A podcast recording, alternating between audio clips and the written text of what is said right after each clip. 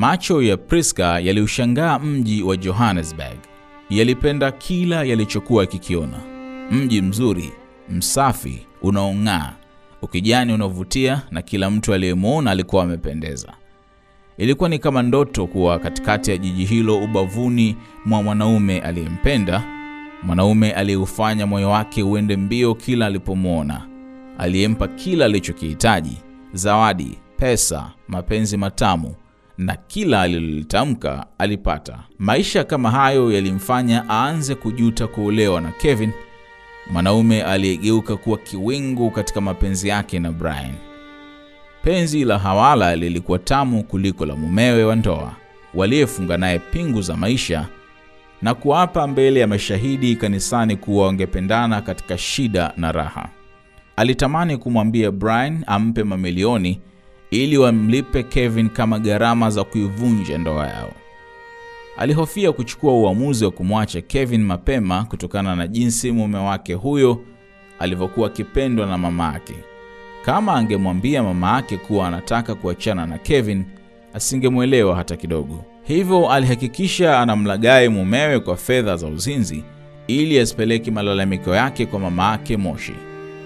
Kitu ambacho alikuwa hajui ni kwamba fedha hizo zilimtengenezea Kevin maisha mapya kupitia mgahawa aliyoanzisha Amazing Dish. Hani, asante kwa kunileta huku nitoa ushamba. Priska alimwambia Brian aliyekuwa amemlalia begani. Walikuwa wamekaa nyuma ya taksi iliyokuwa ikiwapeleka kwenye kiota hicho cha starehe. Baby, juzi ni kiota cha raha, ni kama Ulaya, Joburg kama wenyeji wanavyopaita. Pia ni jiji la pili kwa ukubwa hapa Afrika baada ya Cairo. Kuna vitu vingi sana hapa vilikuwa vinanishangaza wakati naishi. Brian alimsimulia Priska aliyekuwa akimsikiliza kwa makini. Kwa mfano, Johannesburg ina msitu uliopandwa na binadamu mkubwa kuliko yote duniani. Kuna zaidi ya miti milioni kumi, na unajua, pamoja na miti hiyo kutumika kama njia ya kutunza mazingira ya jiji hili, pia inasaidia kupunguza kelele. Wow, jamani, ndio maana hali ya hewa huku ya pekee. Natamani ningekuwa naishi huku. Priska alichombeza. Na ule wasiwasi wako kuhusu uhalifu hapa ni kweli mpenzi, aliendelea Brian. Johannesburg ni miongoni mwa majiji hatari zaidi duniani, lakini bahati nzuri ni kuwa huchukua sekunde 60 tu kwa polisi kufika kwenye eneo la tukio, kama kuna uhalifu ama katika eneo la katikati ya mji huu.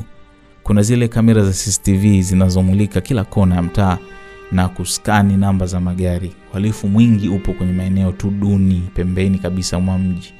Kwetu CCTV ziko maofisini tu. Ya wenzetu wameendelea.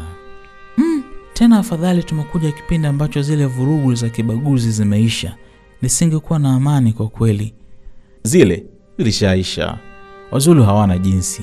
Juzi ni mji wa fursa kwa vijana wanaotafuta maisha kutoka kila kona ya Afrika. Tena ukiongelea wabongo wamejazana hapa, wako wengi kweli. Haya, alafu kingine cha ajabu zaidi sasa ni kwamba hapa Jozi kuchemsha yai unachukua dakika moja zaidi kuliko kwenye majiji ya pwani kama Cape Town na Durban. Mm, kwa nini sasa? Ni kwa sababu Johannesburg ipo kama mita 200 hivi juu juu ya usawa wa bahari, kwa hiyo hewa ni nzito. Makubwa basi. Ya, mji una mambo sana huu.